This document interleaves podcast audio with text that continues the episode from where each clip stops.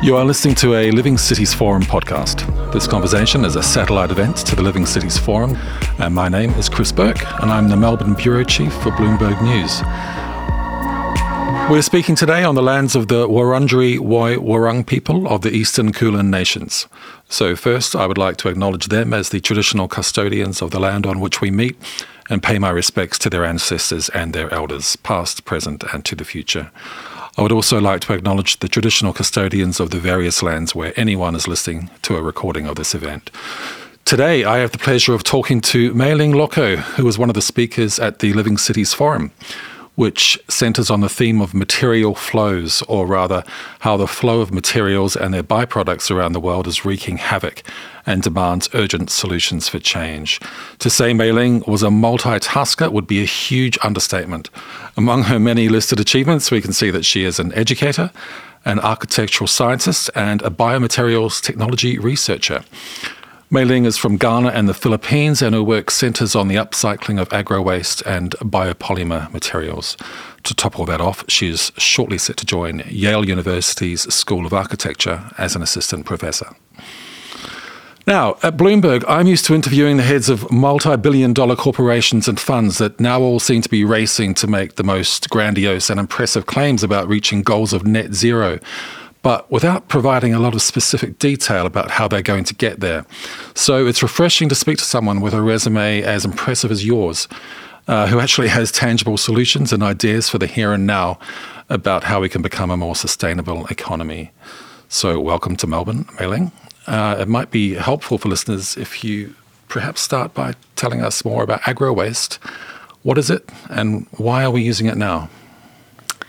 Thanks, Chris. Um, it's wonderful to be here.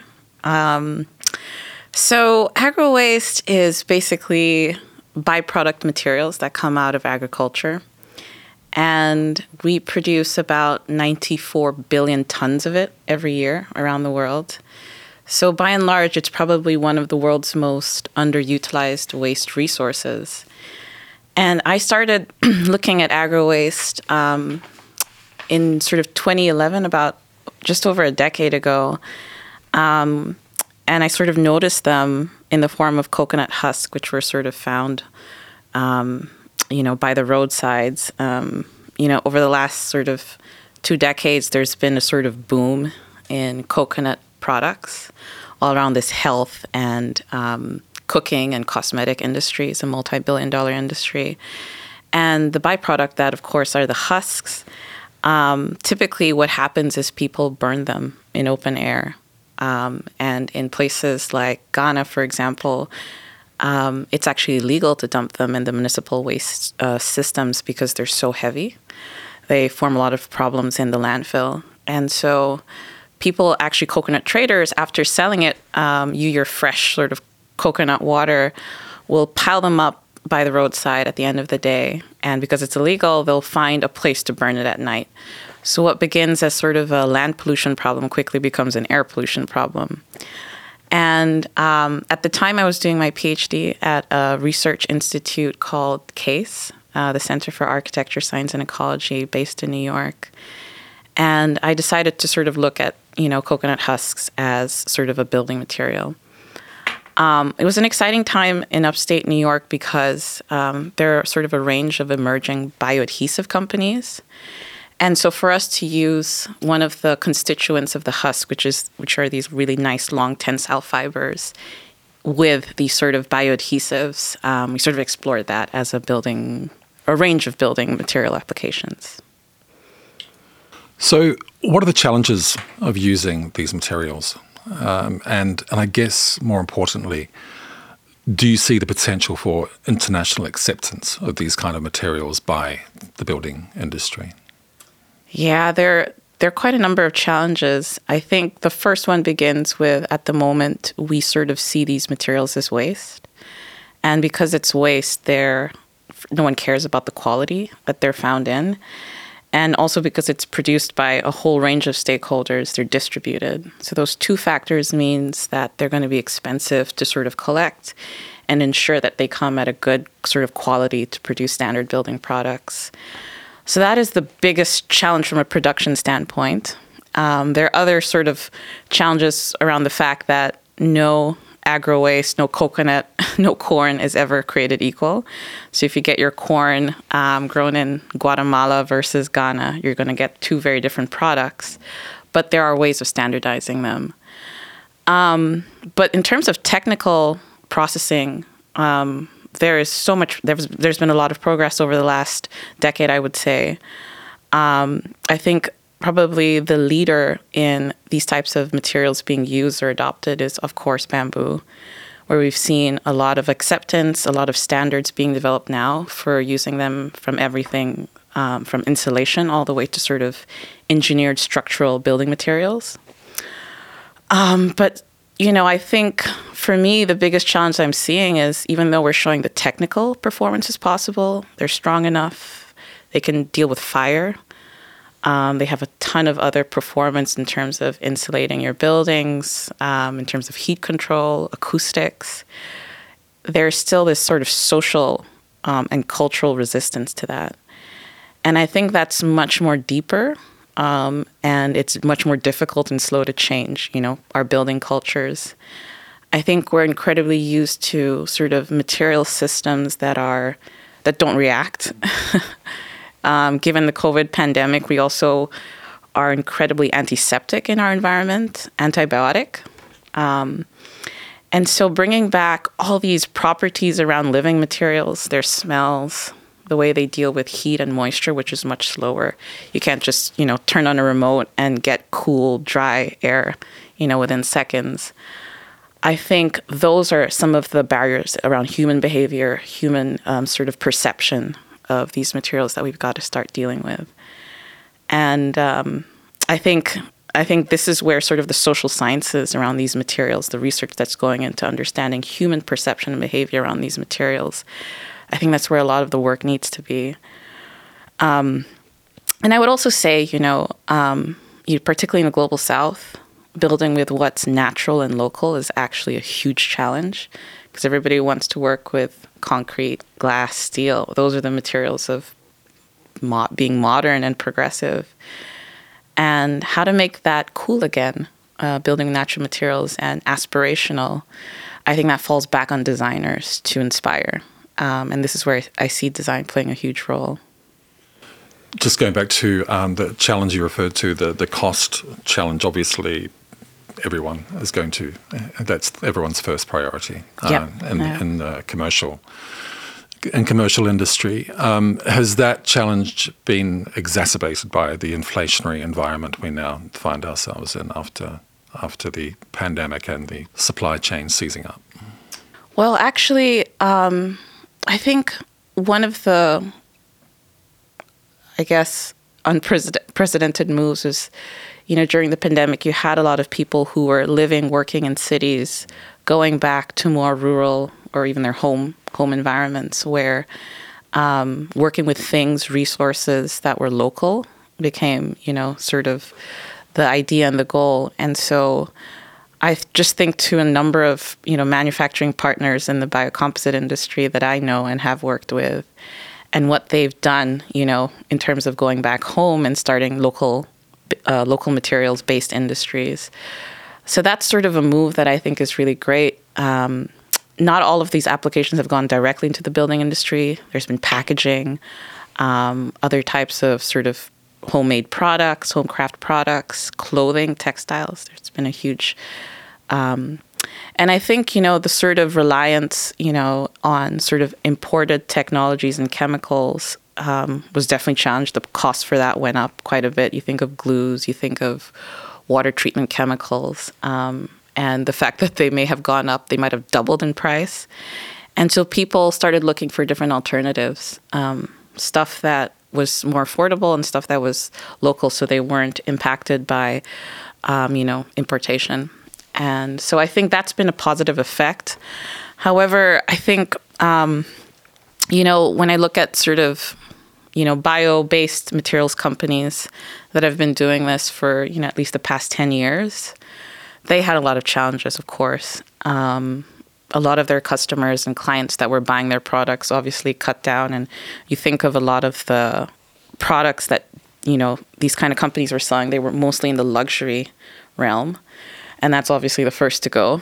Um, and so they had to adapt and figure out new business models um, and new types of products. Um, so yeah, definitely impacted, you know, by COVID, and um, I think it's it's forced everybody to sort of revisit their business models.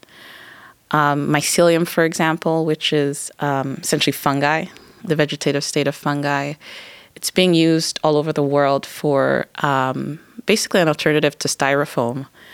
Um, it's a low density material, could be used as build, building insulation or for packaging. Um, they've developed a strategy, um, the le- world's leading um, mycelium based um, company called Ecovative in upstate New York. Um, they began licensing to companies in Europe, in the Netherlands, in France, in London, and now Turkey. So essentially, instead of sending all of their product, which was hemp waste inoculated with mycelium, to these countries, they licensed the technology. And so they could produce there with their local agro waste, um, which I think is great. Um, and it cuts down all of the transportation emissions that you typically wouldn't want with a bio based material. So that's been incredible to see. Yeah. You delivered a lecture last year to the Institute of Architecture, which was called Unalienation. Uh, or the role of the architect in unalienating different actors and materials that surround the, the building material life cycle. Can you tell us more about what that means? Yeah. So, this term, um, unalienation, actually was coined by a mentor of mine, um, an amazing mathematician called Ron Eglash, who's been doing a lot of work around this sort of concept called generative justice. And he sort of situates generative justice as um, if you have sort of capitalism on one side and socialism on the other side, both of which kind of have something in common, which is the top down extraction of um, sort of value from the land. Um, generative justice kind of runs um, perpendicular to that. Um, and it's sort of this bottom up generation of value. And the generative in this this theory is about the bottom up, um, whether it's land, whether it's farmers, whether it's consumer consumers who are alienated from, you know, what goes into producing whatever they consume. Um, it could be waste that is unalienated in the sense that there's no way for it to return back into the land. Um, and so the justice part um, of this theory has to do with circulating whatever is generated within a much wider stakeholder ecosystem.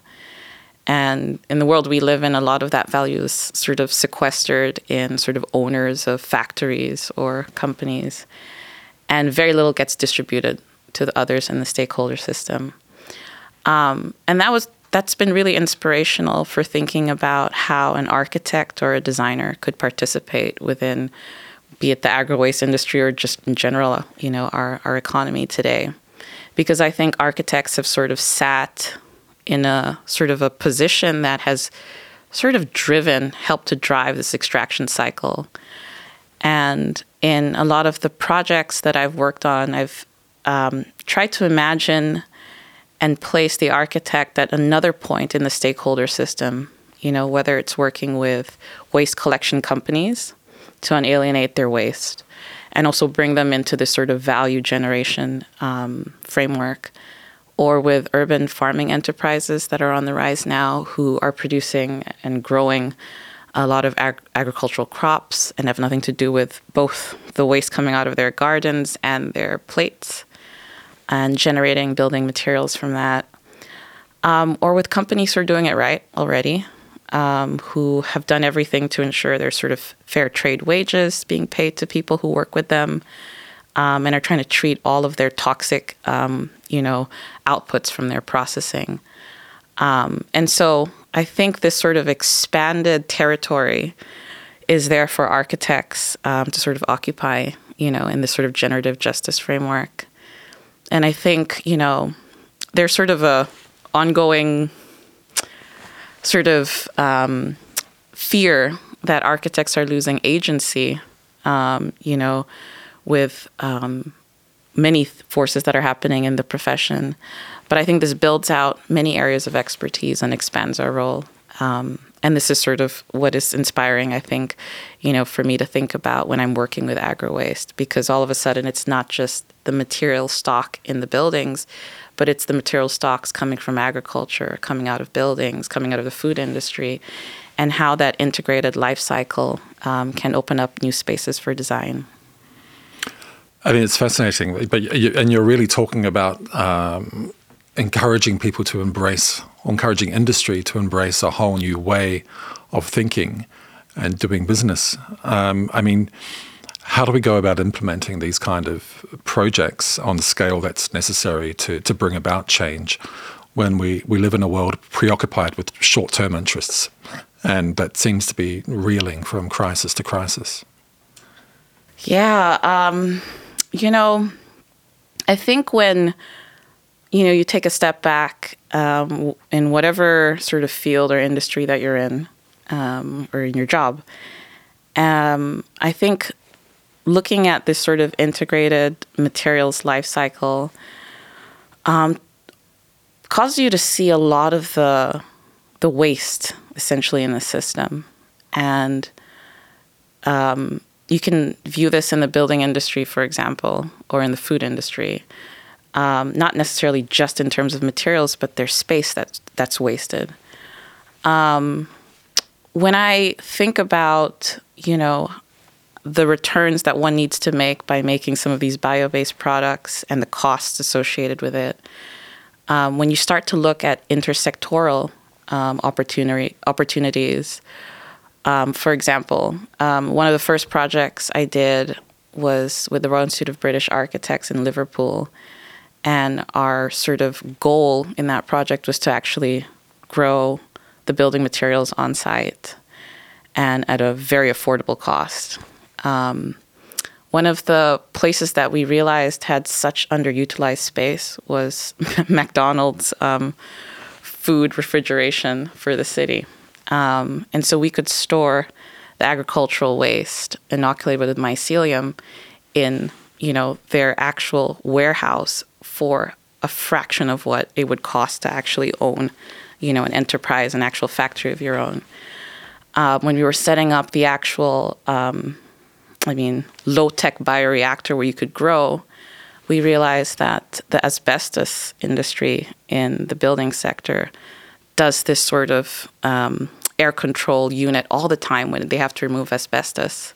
And so there are all these skills in the asbestos industry associated with removing toxic material that could be applied or repurposed to grow bio based materials. Um, and what was nice about growing on site is there is no need for energy these bio-based materials, in particular fungi, grow at room temperature, and all you need to do is enclose it to ensure it's humid in there. Um, and so there's all these gains that we we realized um, where so much skill and so much resources weren't being used at full capacity, but that could be easily leveraged for this new form of distributed biomanufacturing, if you like.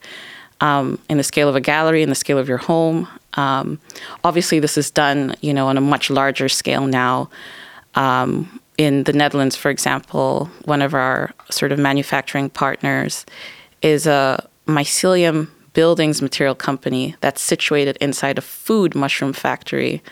Cuts down a lot of the, you know, infrastructural costs um, because they're based right there. There's no transportation; you're right in the building. And a designer who would like to do this um, doesn't need to actually own a factory or space.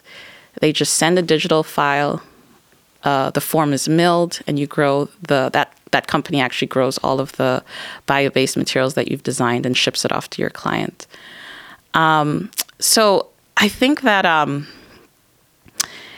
you know there's there's a lot in our current um, industrial sector when we start collaborating across food, agriculture, buildings, where a new type of emerging bio manufacturing enterprise could emerge. I see that happening, you know, a lot in some of the examples I just talked about.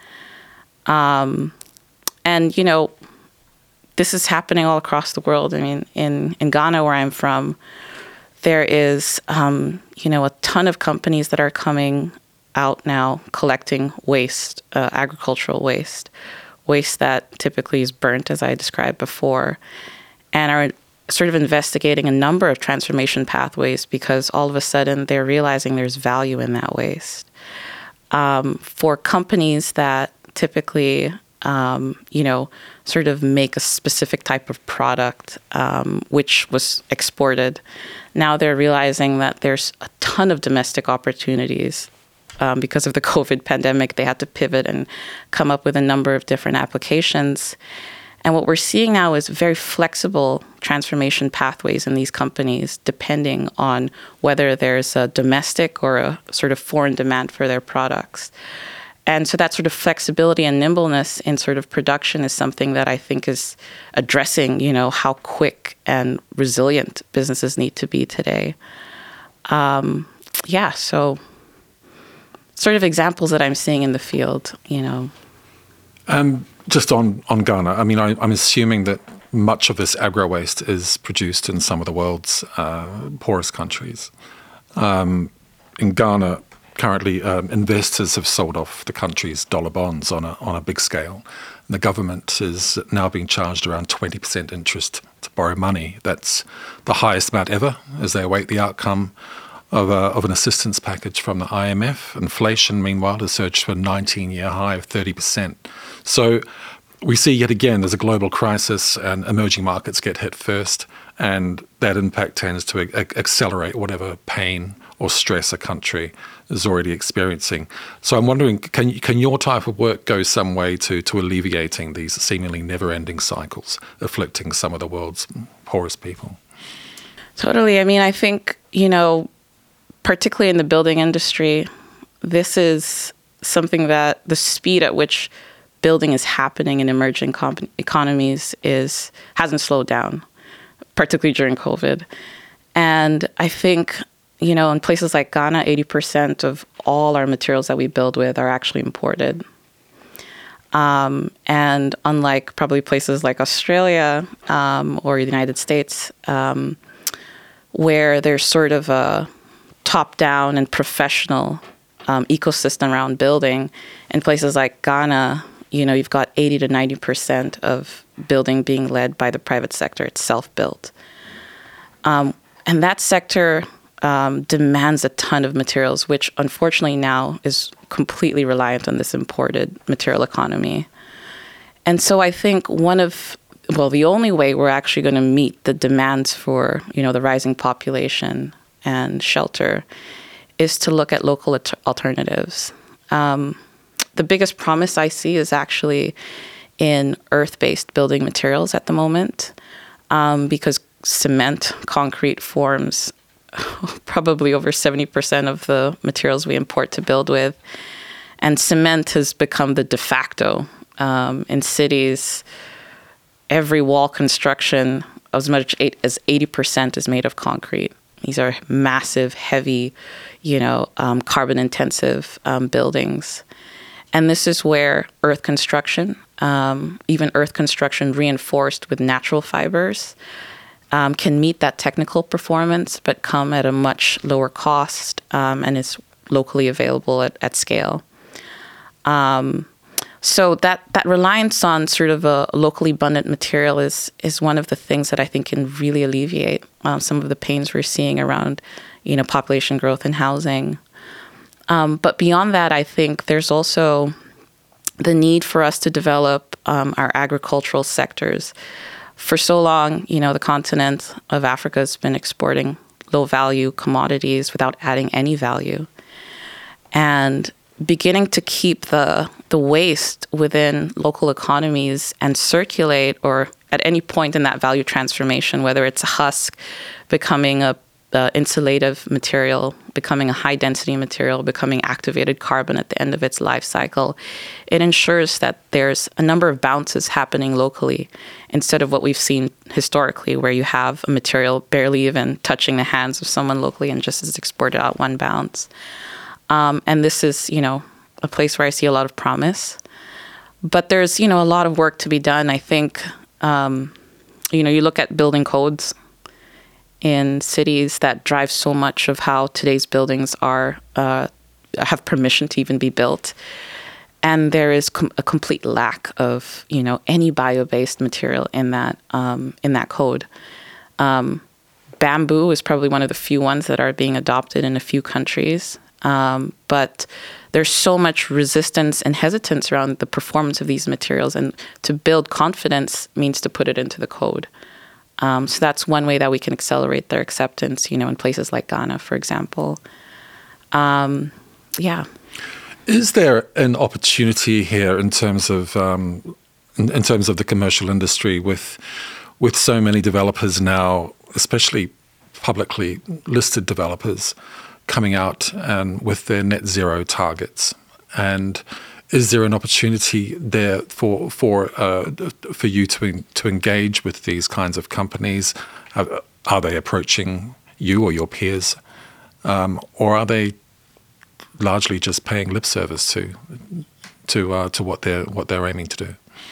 Um, do you mean specifically in like this side of the world or in places like anywhere? Ghana? I guess. I mean, I was yeah. in um, you know I was in London for a while recently working, and and the commercial property landlords there are um, are all um, are, are, all you know, coming up with these net zero statements. Yeah. Um, but there is just you know real estate is one of the is one of the most is one of the biggest polluting industries uh, in the world, um, and so they seem to be uh, they seem to be um, they seem to be coming up with these. The, the, idea behind these statements is carbon offsets, not not not particularly. Uh, uh, there's not a lot of thought into, or not a lot of kind of action in terms of uh, in, in, terms of the construction of the building itself and the operation afterward, and uh, uh, which I think yeah. yields just as much, uh, even more energy than than the, than the construction.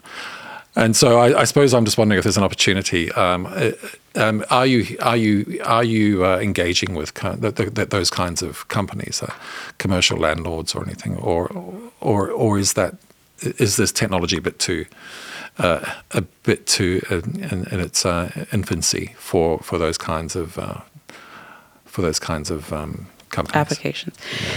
Yeah. yeah, I mean, so I think in order to get developers to start using these materials at scale, there's the need to really bring them into the sort of decarbonization framework in a really integral way.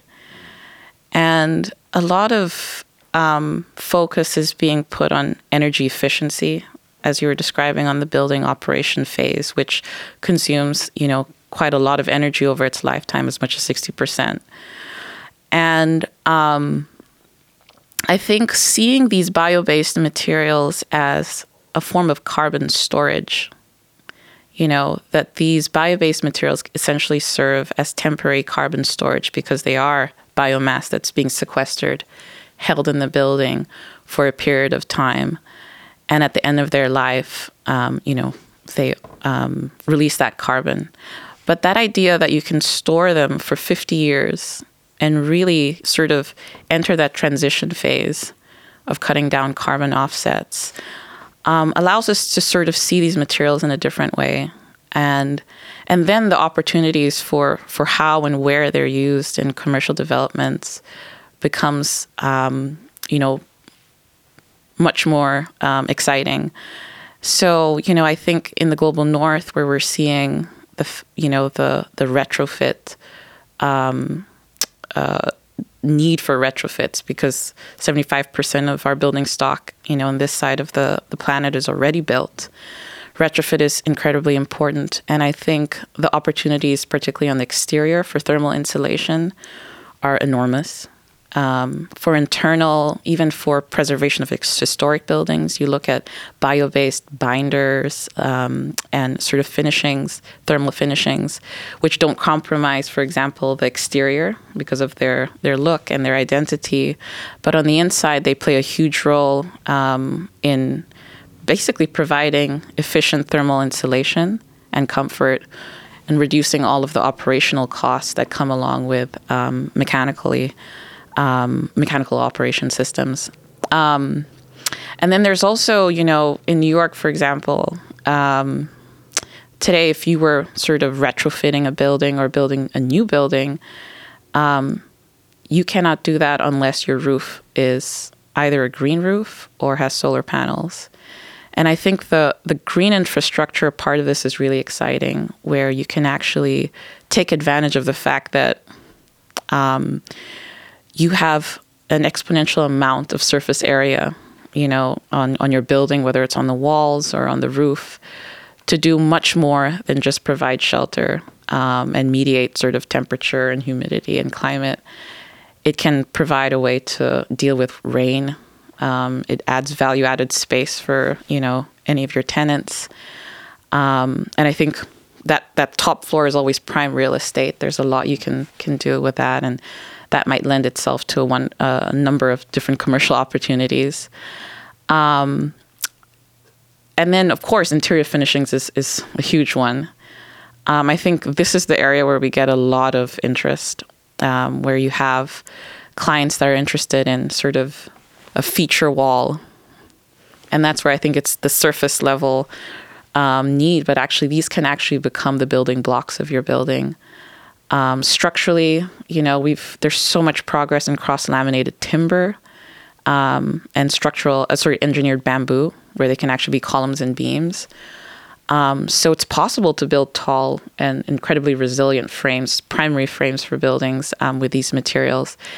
And the infills are infinite, you know, in terms of, you know, whether they're agro waste fibers, mycelium based materials, or the like. Um, and not just necessarily a surface coating, because I think you lose a lot of the appeal and the performance of these materials when they're sort of integrated just in that way. Um, but it is what gets your foot in the door um, and after that, you know, it's it's onto these the these you know sort of companies to advocate for you know performance and cost wise why a client would you know sort of t- you know basically reconstitute their building with these materials. Um, but I think it needs to be also, I mean, when you talk about public sector, you know, buildings leading the effort. Um, when we see, you know, the public sector take on, you know, all our buildings are going to be, uh, I don't know, LEED version four certified, platinum or whatever. Um, that sends a message down, you know. Um, first of all, it, it allows all of these green building companies to actually demonstrate, deploy, and scale up, you know, to meet the demand um, of being integrated into public buildings. And it builds confidence, you know, for the private sector to follow. So that's a huge um, lever, um, obviously um, yeah. And I was actually referring to um, publicly listed buildings, but but what you said there is also um, there's overlap. That's yeah. also extremely relevant. Yeah. What I found really interesting also is that your work um, has touched on the issues of colonialism, colonialism and slavery. Um, of course, Ghana has a long, complex history around slavery lost millions of indigenous people to transatlantic trades. Indeed, you've referenced that before with uh, your exhibition, uh, recent exhibition, based on the metaphorical doors of no return. What is the legacy of sl- slavery in Ghana today, and, and how does that resonate in your work? Yeah, it's. Um, I think you know, from an agricultural standpoint, you know, you think of the link between large scale plantation agriculture and slavery, and they're inseparable. And um, you think also of today's sort of conditions around fast production, whether it's fast food, fast fashion, fast building, and the conditions around labor, which essentially means you're getting incredibly low wages for the amount of time um, you know you put in and skill you put in to actually producing a product. And I think those parallels are, are, are very obvious. Um, but in sort of the, the exhibition, you know, you just were talking about grounds for return. Um, it was sort of a, an attempt to address what I was describing before as the cultural barriers to adopting, among many other things, these materials. Um, and I think that the the resistance, you know, around materials, local materials, natural materials, is part of this sort of colonial mentality um, around devaluing um, what is produced um, close to sites of production. you know, where you have materials that are quickly exported and are not seen or not used primarily for the people that make them. Um, and so the the exhibition uh, had an installation called "The Doors of Return," which was sort of a, a reference to sort of this door of no return in in one of the oldest and largest slave fort castles in in Ghana and Elmina. Um, the materiality of the forts, of course, are are really quite stark. You know, they're they're made of stone and bricks. For every colonial um, sort of um, power that occupied Ghana, whether it was the Danes or the Dutch or the British, they came along with their own bricks of different colors, and those materials are very um, analogous to to the cultures. And I thought very much about also the place in which slavery um, was concentrated in the slave forts, um, the last sites that a slave would occupy before, you know, they left the, the continent of Africa. And I was trying to sort of address um, materially how one would reimagine this sort of return.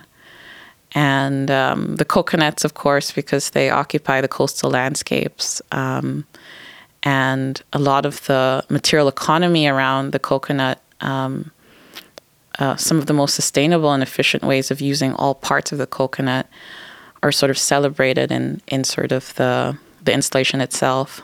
Um, and I think, you know, when I when I've sort of designed these materials, I've very much tried to um, uh, design a sort of material identity that one is not necessarily familiar with, but is very much uh, sort of engages the senses. So there's a lot of tactility. Um, there's a surface texture which evokes um, some relationship to biophilia. Um, the color of the material is very much celebrated not coated over or sealed.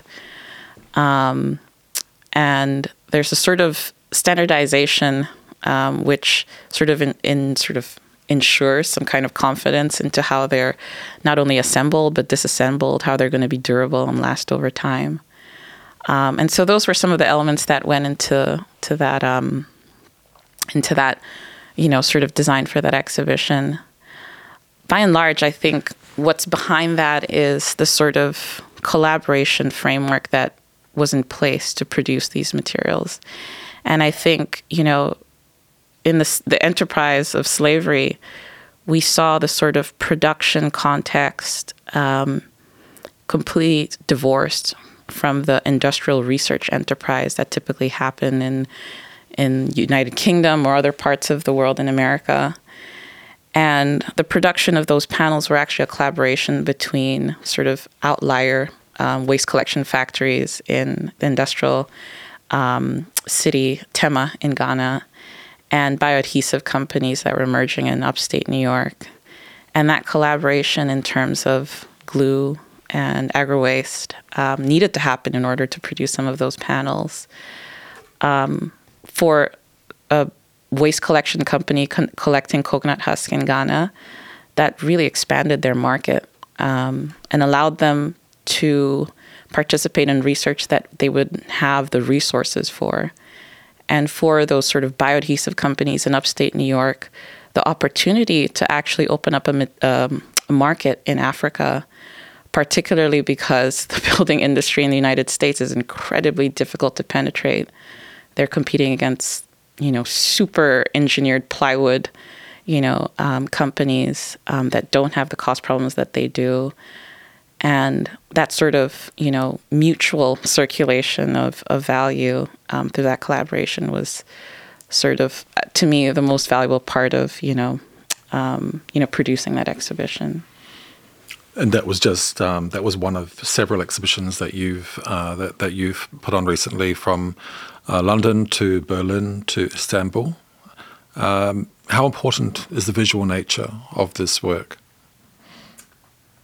Yeah, I mean, I think it's hard to um, convince people to use a product if they can't see it or appreciate it. So, one of the most um, potent markets for these materials to, to go into is insulation. And insulation is something no one sees. you cover it up and, you know, who cares? And no one cares what they spend on something they can't see. And so, even, you know, in the sort of low density um, insulation products that I've typically made out of mycelium and whatever waste uh, that we're using, I think what's incredibly important is to design them in a way that they are front. You know, they are the material that touches the human um, and is is incredibly um, visible. Um, so they can't be ignored in that way. Um, sometimes the acoustic performance is what really um, brings them to the table. Um, these materials are have incredible, you know, acoustic absorption. Depending on the way you design the surface, they can um, sort of control the frequencies of sound in the room. So you and I sitting in a podcast theater would work with a very nice pattern. But if we're in a performance hall, that pattern completely changes. And that association with the visual with something like acoustic or thermal performance through surface modulation is sort of a, a nice overlap or Venn diagram to sort of uh, probe the design um, of the panels visually. Um, in another project that I did in in upstate New York with a collaborator, um, we actually were looking at traditional ideographies. Um, and in Ghana, there's sort of a ideographic system called Adinkra, they represent everything from sort of spiritual to environmental to cultural um, sort of messages and and meanings. And for us to take that on, because honestly, if, if you ever go to Ghana, Chris, um, 50% of all buildings have adinkra on their facades in some form. And despite the change in material technology over 400 years, from earth to uh, cement blocks to glass, you see the Adinkra represented in different ways. They become structure or they're sort of surface, um, you know, uh, decorations. And so we were trying to reimagine how we might use that ideography to bring in, you know, these materials. What does a coconut Adinkra system look like, or something that's made out of cellulose? Um, and that's a way we've sort of looked at, you know, building in meaning and value into some of the the visual designs behind you know some of the bio-based materials that we've we've used. Um, there is obviously a huge mo- movement for biophilia, um, and that is is quite deep because it addresses what humans have evolved to um, sort of appreciate in the environment that surrounds them. Um, so everything from the way light hits the material to the smells um, to the way it modulates sound and, and heat. These are all really important um, aspects of indoor environmental quality um, that are associated with these materials. Um, if you go a step further and actually integrate plants and living materials in there, that's a whole nother realm as well of, of design. And frankly, we're so far away from the visual complexity that one would find in a forest. Um, but I think that's a huge aspiration, you know, to bring some of those benefits back into our indoor environments that have been so sanitized and ster- sterilized, you know, with the types of materials we do specify and integrate today. Okay, well, on that note, I think uh, Ghana is definitely on my bucket list, and um, I would love to come and see you there. It's been fascinating talking to you, Mae-ling, and uh, all the best for this week's talk in Melbourne. Thank you, Chris.